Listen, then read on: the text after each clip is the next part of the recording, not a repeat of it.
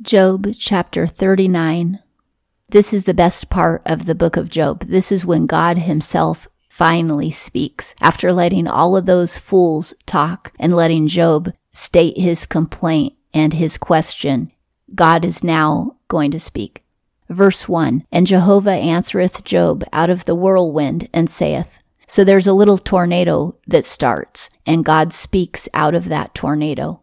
I wonder if the reason God speaks through lightning and whirlwinds is to give us a little bit of a distraction to lessen the fear, because lightning and tornadoes are familiar to us, as scary as they are familiar. But if we were to hear God's voice in the raw, without it coming through lightning and tornadoes, it might be more terrifying than we could ever withstand. So the distraction of the lightning or the whirlwind might help us to hear him better. Just like a doctor who wants to give you a shot, he might play music or tell you a funny story while he's getting the shot ready. And when he puts it in your arm, he might be promising you a sucker so that you can take the shot a little bit easier. So I think the lightning and the whirlwind are a distraction. As scary as they are, they're not anything close to as scary as God's raw voice.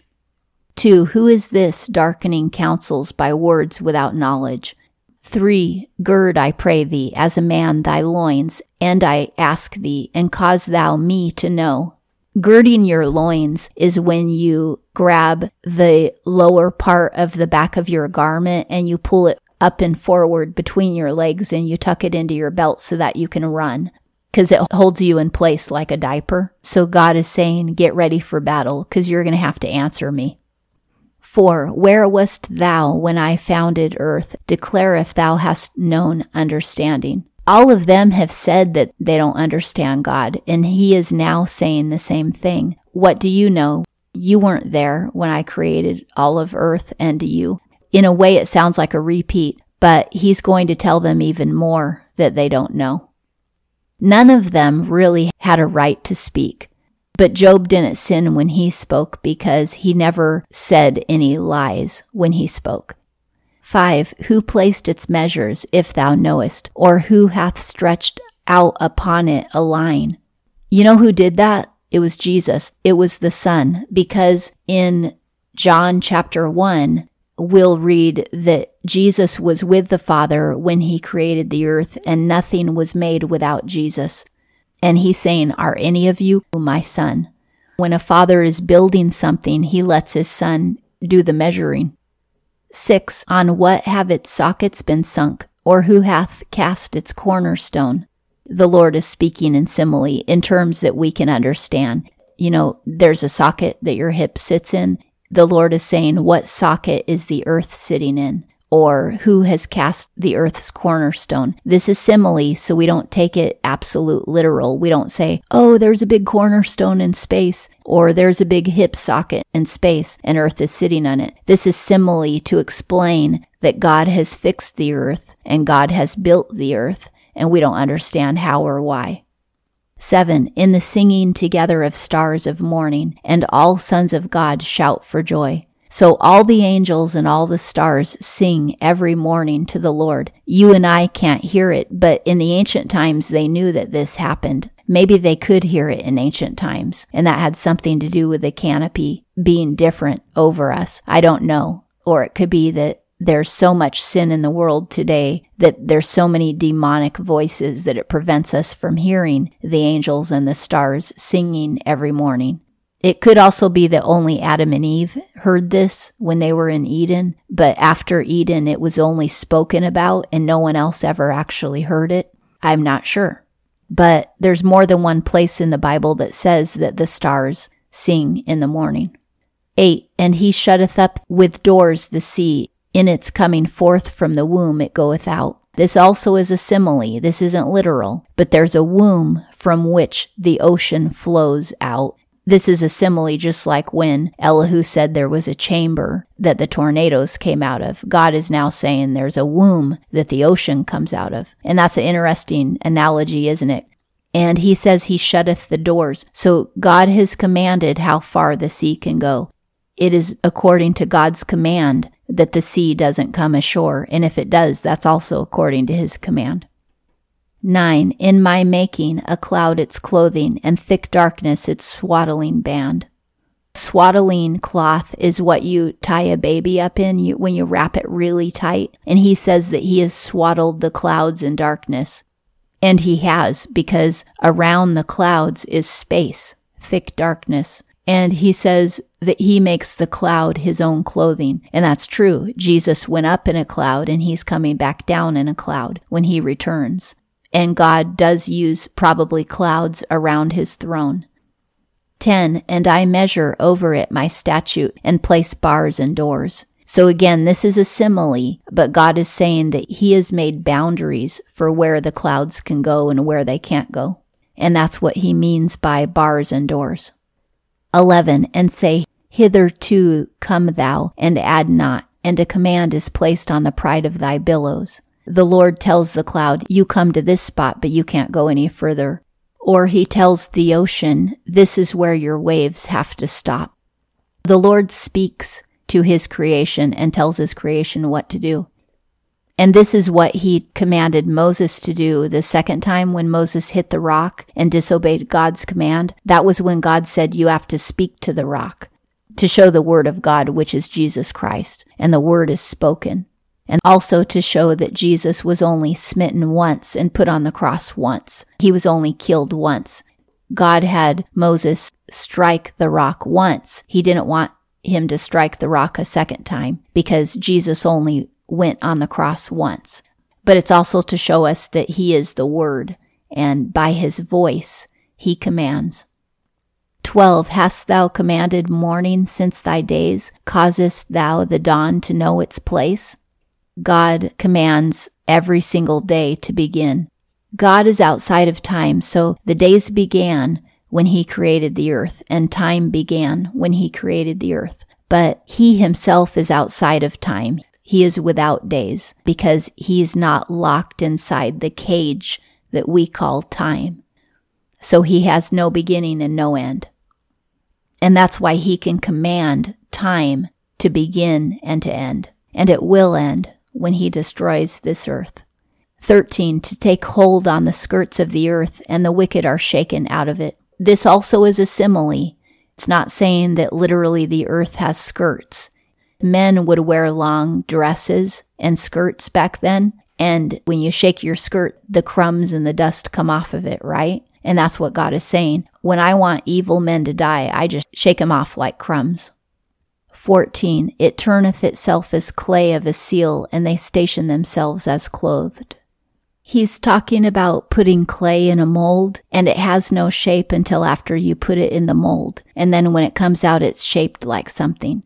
All of God's creation is like clay going into the mold that he made. And when it comes out, it's dressed up the way that God wanted it to be dressed up. 15. And withheld from the wicked is their light, and the arm lifted up is broken. When you lift up an arm to somebody, it's an attack. It means that you are coming against that person illegally or in some other way. God is saying that he withholds light from wicked people, and if they come against him, their arm is broken. 16. Hast thou come in to springs of the sea, and in searching the deep hast thou walked up and down? The Lord is saying, have you walked at the bottom of the ocean and explored where all the springs of the ocean is coming up from those springs? This shows us that there are springs in the ocean. Revealed to thee were the gates of death, and the gates of death shade dost thou see? Can we see where the dead go and how they get there? 18. Thou hast understanding even unto the broad places of earth. Declare if thou hast not known it all. God is speaking sarcastically, saying, you understand so much, but he means this in a sarcastic way. He's saying that they don't know anything. 19. Where is this the way light dwelleth, and darkness, where is this its place? You and I can see light and darkness, and we know that space is essentially dark, but we don't know where darkness really comes from. We can't say that darkness comes from space because we're not big enough to know where it comes from. That would be like opening a bedroom door and seeing some water on the floor in the hallway and saying, oh, water comes from the hallway. That's not logical. So if we think that darkness comes from space, we don't know what we're talking about because we're too small to figure it out. And we don't know that light comes from the sun either. He has made the sun illumined, but there is a greater light source that's way beyond the sun, and that is God. 20, that thou dost take it unto its boundary, and that thou dost understand the paths of its house. Do we command the light and give it its boundary, and do we know what house it comes from? And again, all of this is simile. He's using terminology that we can understand, but that doesn't mean that light literally comes from a house, but for all we know it does. 21, thou hast known, for then thou art born, and the number of thy days are many. And all of these allusions that the Lord is making are all allusions to Jesus Christ. Everything that he is saying sarcastically about mankind can be said in truth about Jesus, his son. 22, hast thou come in unto the treasure of snow? Yea, the treasures of hell dost thou see. And it's talking about cold hell. God has a storehouse where the snow and the hell come from. 23, that I have kept back for a time of distress, for a day of conflict and battle. He holds the hail sometimes for a day of distress, like when he sent hail that had sulfur and fire inside of it down on Sodom. And he also sent that same type of hail down on Egypt. And he'll send it again. When we get to the book of Revelation, we'll read that in the end times, again, he will send balls of hail down on earth. And inside those ice balls will be sulfur balls of fire, so that they'll hit hard. But then when they land, they'll burn up anything that they land on. 24, where is this the way light is apportioned? It scattereth an east wind over the earth. The Lord says he uses light to scatter an east wind. Isn't that amazing? You and I don't know how he does that, but he can use light to actually make the wind move. That's what he's saying here. 25, who hath divided for the flood a conduit, and a way for the lightning of the voices? When lightning comes down and thunder comes down, it comes down in a conduit that God has given it. We think it's just going in a random pattern through the air, but it's actually going in a conduit that God has provided. And rivers go through a conduit that God has provided for them and created for them, meaning he has made their path. 26, to cause it to rain on the land. No man, a wilderness, no man in it. God even sends rain in the wilderness where there is no human being, and he still waters that wilderness. 27, to satisfy a desolate and waste place, and to cause to shoot up the produce of the tender grass. The Lord waters the wilderness to grow the grass out in places even where no human exists. 28, hath the rain a father, or who hath begotten the drops of dew? The Lord says, who is the father of the rain and the dew? 29, from whose belly came forth the ice and the hoarfrost of the heavens? Who hath begotten it? He says, who gave birth to the ice and the hoarfrost? You and I know that it did come to be, but we could never, ever explain how. 30, as a stone, waters are hidden, and the face of the deep is captured. He says that water turns hard. When it turns to ice, it turns really hard like a rock. We know that ice is hard, but we can't explain why it's hard. There's no scientist anywhere on the planet that can explain why ice gets hard. They might think they can. They'll say, oh, these molecules, blah, blah, blah, they're close together, they're not moving. But that isn't a real explanation. That's just an observation. 31, dost thou bind sweet influences of Kimah, or the attractions of Kesil dost thou open? He's speaking about the constellations. We call Kimah the Pleiades, and Kesil is what we call Orion today. He's saying, do you understand the constellations, and did you put them together? 32, dost thou bring out Mazzaroth in its season, and Aish for her sons dost thou comfort? Mazzaroth means all of the constellations. We have the summer constellations and the winter constellations. And the Lord is saying, are you the one who puts those up in the sky and puts them in position in their season? The Lord is saying, can you fasten together all of the cluster of the Pleiades, or can you loose the belt of Orion? The most focal point of the constellation of Orion is that belt. And God is saying, can you take that belt off?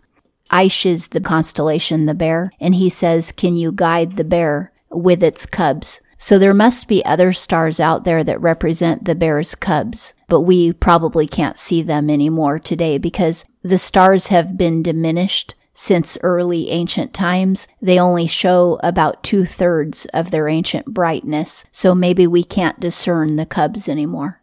33. Hast thou known the statutes of heaven, or dost thou appoint its dominion in the earth? The Lord says, do you know all of the laws of heaven, and have you appointed its dominion over the earth? 34. Dost thou lift up to the cloud thy voice, and abundance of water doth cover thee? Can you cause the cloud to send rain on you? This is a funny insult. God is explaining that even if you could cause the clouds to rain, the water would fall on your face. Now, when God tells the clouds to rain, he doesn't get wet because he's above the clouds. The Lord is making a really good joke here. He's saying, can you cause the rain to fall and have it dump on you? Which is hilarious, because he's showing that even if you could, you'd get dumped on. 25. Dost thou send out lightnings, and they go and say unto thee, behold us? And this may also be an insult, because he says, if you could command the lightning, it would flash in your face and get your full attention. Whereas when I command the lightning, I'm far above it. It doesn't demand my attention. 36. Who hath put in the inward parts wisdom, or who hath given to the covered part understanding? This can be interpreted as who has put wisdom in the mind and who has put understanding in the heart. But it also could be just anything that's inward, like even our organs. We don't know the wisdom of God that causes our organs to operate.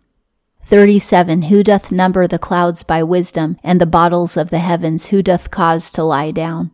And this is another neat simile. He's saying that he has bottles of rain and snow, and he just puts them on their side when he wants it to rain. Then all the water comes out of that bottle, and then he sets it upright again when he doesn't want it to rain anymore. For all we know, that's a literal truth, but it's also a simile. It's just a way of us understanding God up in heaven, and he has a snow bottle, and he just lays it on its side and lets it pour. It's a pretty neat simile.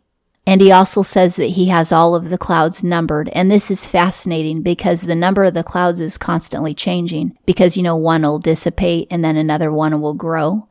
38, in the hardening of dust into hardness, and the clods cleave together. He says, we don't understand even how dust turns into a mud clump. He knows all the little particles that are in that clump of mud. 39, dost thou hunt for a lion prey, and the desire of young lions fulfill? You and I think that lions hunt for their own food, but in this verse, the Lord says that he is the hunter, and he is the one who finds food for the lion. The lion goes through the motions of getting their food, but it's really the Lord that provides the food.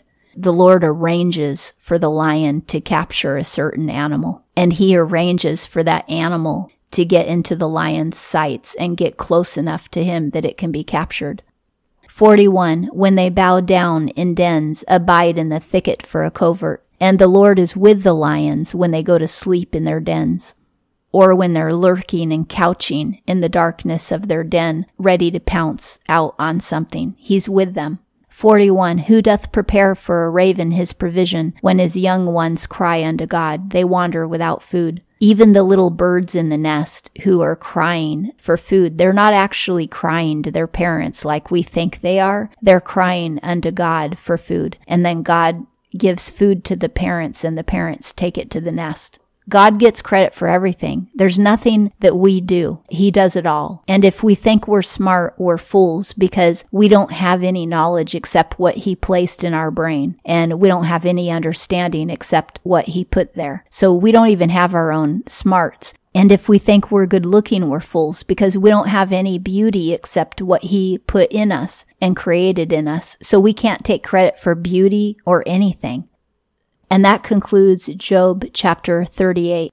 In the next chapter, God will continue speaking.